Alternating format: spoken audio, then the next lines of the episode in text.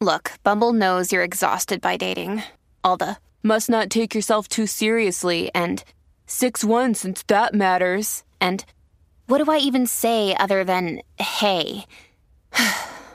Well, that's why they're introducing an all-new Bumble, with exciting features to make compatibility easier, starting the chat better, and dating safer. They've changed, so you don't have to. Download the new Bumble now. First and Pod, hosted by Danny Parkin and Andrew Filippone. Lions, Panthers. Yep. All right. How are the Lions going to blow this? Like, how are they going to Lions all over themselves? They're going to lose this game. Like, the Panthers' D is going to hold them to, like, seventeen points or something, and they're just going to lose this game. Yes. God, that would be pathetic. They're going to lose this game. This is like, to me, like there's some, there's some, I look, they deserve to go from where they were at one and six to where they are now. They deserve, and they've earned all of it, and they should be getting credit for that. And this Jets game was one where there was a lot of attention. There were a lot of eyes on it. And they came through. Now, if if Robert Saleh knew what the hell he was doing with his timeouts at the end of the game, they could have lost. I mean, they could have Lionsed it right there. You know, Zach Wilson actually getting benched tonight, he could have been a hero in New York all week if his coach had handled the end of the game situation better. So I just think we've probably inflated the Lions off of that win too much.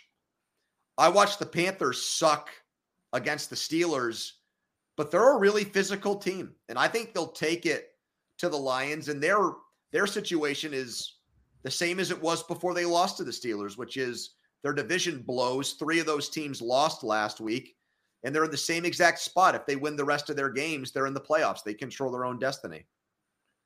Yeah, I think the uh, I think it's very similar to the game last week against the Jets. Panthers defense is way better than the Lions defense. Lions offense is way better than the Panthers offense. Lions offense has been way worse on the road. So they certainly could lose uh, this game. I did think that the Lions largely outplayed the Jets. I would agree week. with that. Even, even though the coaching uh, time management blunder came down. And what I said on the pod last week about the Lions uh, when you slept through it was, they're a weird team because, yeah, I liked them before the year, and yes, they've hit their over, but like when people talk about them this offseason and they add, you know, a couple of first round picks, they'll be like, the Lions are going to take that leap. But you could make the argument that just given some of their, their wins this year, you know, six points over Green Bay, one point over the Bears, that game last week against the Jets, they've had some wins that easily could have gone the other way. And then some of their losses, same thing. Like it's, they, they've been like on that knife's razor's edge of the N F L, yeah, where you could easily make the argument that they've exceeded ex- like it, it exceeded what they should be or fallen short of it. They've been in a ton of coin flip games. And so, and they've had a lot of like ballsy, we've got nothing to lose moments from Campbell work out for them. Like two weeks ago, throwing the ball to Penei Sewell. Last week, fourth and inches, the reverse tight end screen. Like, you know, so I mean, it's been, they could just have a few of those things go against them next year, yeah, with more talent and underperform. But I, they are damn fun. I actually... There's so something about the Bears where they've the Bears have seven one-score losses. I feel like the Bears get blown out this week, but then beat the Lions and put the second pick in jeopardy. So I think I think the Lions win this week and then lose next week is how I see it going. Uh, Saints, Browns. Okay, I love this question. Where do you how do you feel about an under five hundred division winner hosting a playoff game? Uh, I love it just because of the gnashing of teeth that goes on from people when it occurs. So as long as we have this imbalanced schedule, we might as well have the team that wins that division make the playoffs. And I like it even more that they get re- they get rewarded with the home playoff game in the first round. If we don't like this rule, then we should just change the way that we format the standings, like they're starting to do in college football, where they're where they're getting rid of divisions and they're just having the top two teams go to like conference championship games because they're sick of, like, you know, the Big Ten, for example, where the Big Ten West winner is like a piece of shit every year. So if you want to just make it the N F C and the A F C and not have divisions, great, where you don't play teams twice a year. But as long as you have it this way, I think the division winner should host a playoff game. Yeah, I disagree. Uh, by the way, the the M V P odds just reposted. Mahomes is minus three ten, and Burrow and Allen are tied for third at plus nine hundred at nine to one. So I don't think it'd be enough. Uh, but I do think he would he would jump Hurts uh, if Burrow beats Allen in a couple of weeks. But um, just to tie that knot. But um, my thing has always been reseeding in all sports for the playoffs would make the sport better. Every sport. If you, but you should have divisions, because unlike college football, it's a little tougher to have like actual rivalries in pro sports. Like, of course I want the Steelers to play the Ravens a couple times a year. Of course I want the Bears to play the Packers, the Cowboys to play the Eagles, the Chiefs to play the Broncos. Of course. You should have rivalries, you should have divisions, but the reward for winning your division should be you get into the tournament. It should not be you get a home playoff game. Like in baseball a couple years ago, when the Dodgers and the Padres had by far the two best records in baseball, but they didn't meet in the N L C S. It was ridiculous. Like that, that should have been the go to the World Series, not in the division series. When in the N B A, when you have one conference that's way better than the other, there's no reason that like, like I, I'd be fine with the N B A because they play eighty-two games, it being a one through sixteen tournament. And if the two best teams are in the West, then they shouldn't meet until the N B A final. But, but I feel like there's more criticism over what we're talking about here with Tampa hosting, or whoever wins the N F C South hosting it with a bad record, than say a second place team that has a great record that has to go on the road from the very beginning of the playoffs. I don't feel like there's an equal amount of discussion about the inequity or unfairness of those two things. That well, I don't get. Well, I think I think that, I mean, the, the N B A one probably gets the least amount of attention. I did think the N L C S thing was egregious. Like, the the Padres and the Dodgers were clearly the best teams, and they didn't even meet in the N L C S. That was ridiculous. Um, but no, in this, it so this would be, right, this would be Dallas going to Tampa. The Cowboys, not exactly a sympathetic organization, and we've talked about it, that that number would do huge ratings. But yeah, I don't think that Tampa deserves to host a home playoff game.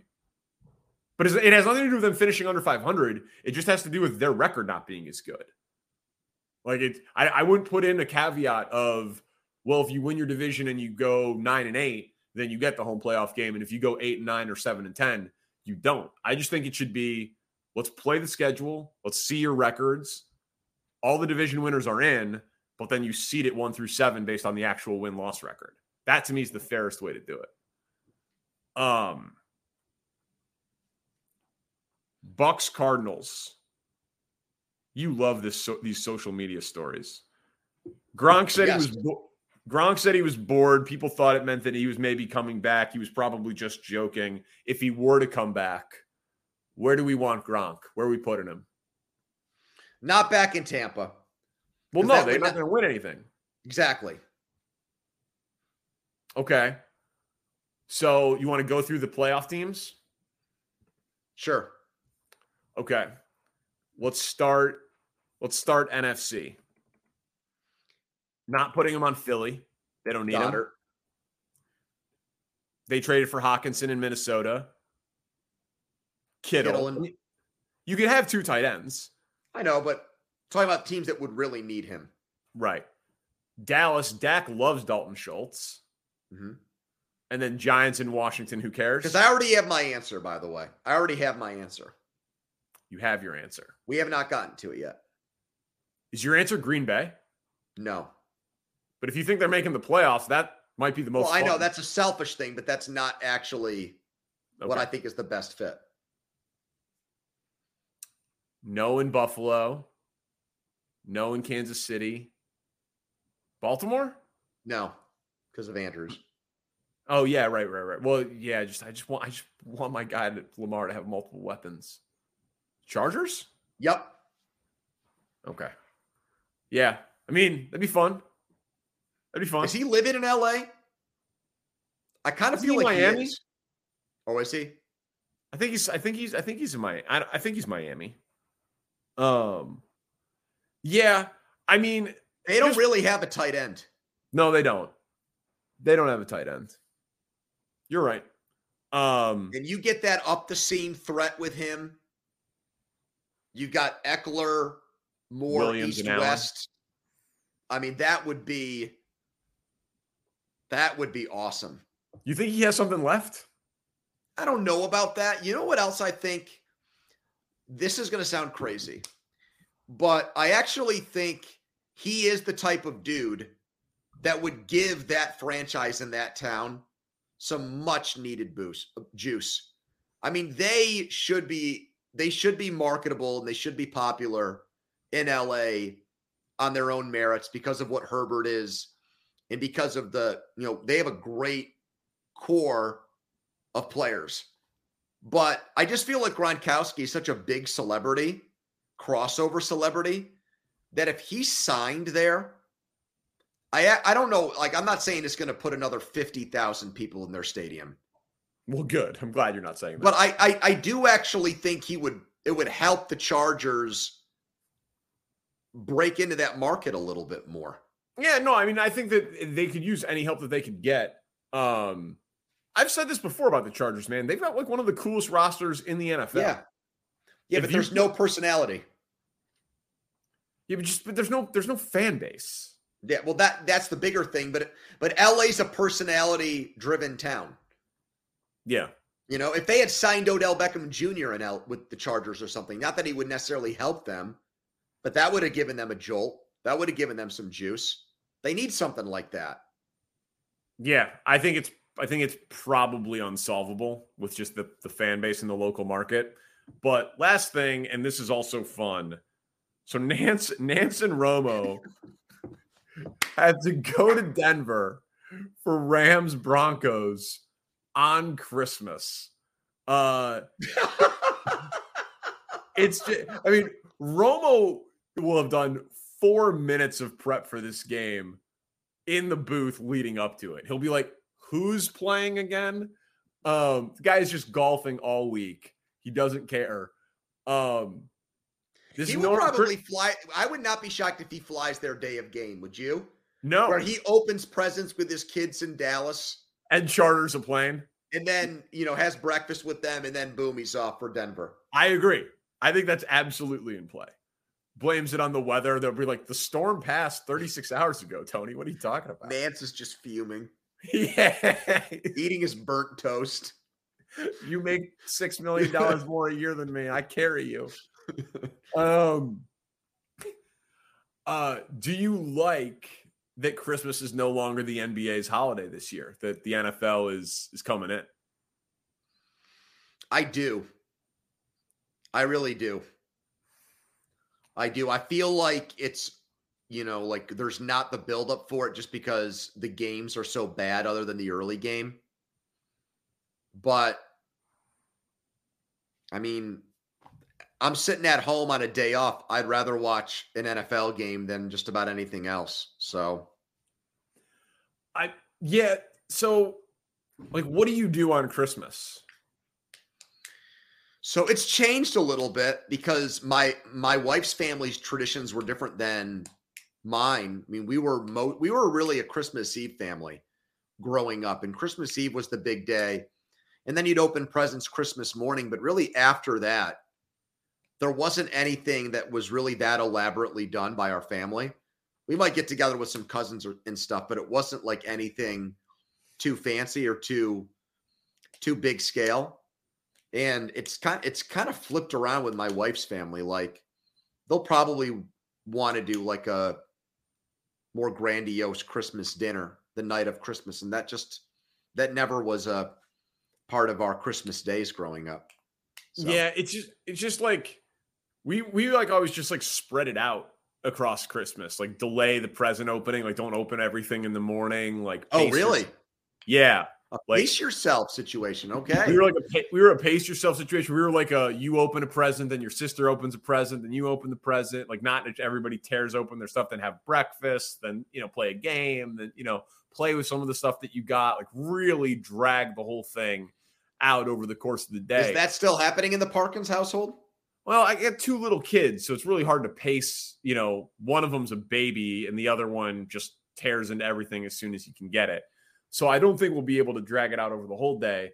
But the only thing I don't like about it is like N F L game, you definitely got to pay more attention to than an N B A game. Now, not this year because of the slate, but like if the Bears were playing on Christmas, that's like you got to, that's three, three and a half hours of your time locked into a sporting event. I, yeah, that happened to me. That happened to me when the Steelers and Ravens played on Christmas a few years ago when it was for the division championship. It was a great game, but it didn't feel like a holiday. It felt like I was working. Yeah, and that's unique to us because of our jobs, but I, I'm not interested in that. Like, I'm not interested in that at all. Um, and when the Bears played on Thanksgiving even a couple of years ago, I, I think I st- still didn't go in on Black Friday. I just was like... Wow. Yeah. Yeah. I'm mailing it in. I was like, I, it's the holiday, man. I look at it like if people aren't driving in their cars, I shouldn't be working. You know what I mean? Like, yeah. Like, honestly, like, I, I'll give you these takes when the audience is there. Um, so do you just look at it like the next two weeks, people don't drive? They're just, oh, yeah. I'm off until January third. This is the last bit of broadcasting I'll be doing for a while. How did I do? Okay. I mean, I can't really critique right now. I slept through the last show. So, that's true. I'm not, I'm not going to be judgmental right now, given what happened the last time we taped yeah, one of these. That's true. That's true. You really aren't in any position to criticize until the playoffs. Yes. Uh, All right, Packers money line is uh is our consensus show bet. Spencer Ray's our producer. We're not recording after Christmas, so we'll be back uh, in a week with the full recap. But I'm hopefully going to be in Florida. So you have someone in for me yet? We'll figure that out. We'll figure I, it out. Yeah, awesome. We'll figure it out. You're looking good, man. Thanks, dude. All right, man. Merry Christmas, everybody. Subscribe, rate, review, share it with a friend over the holidays. We appreciate you. First and Pod.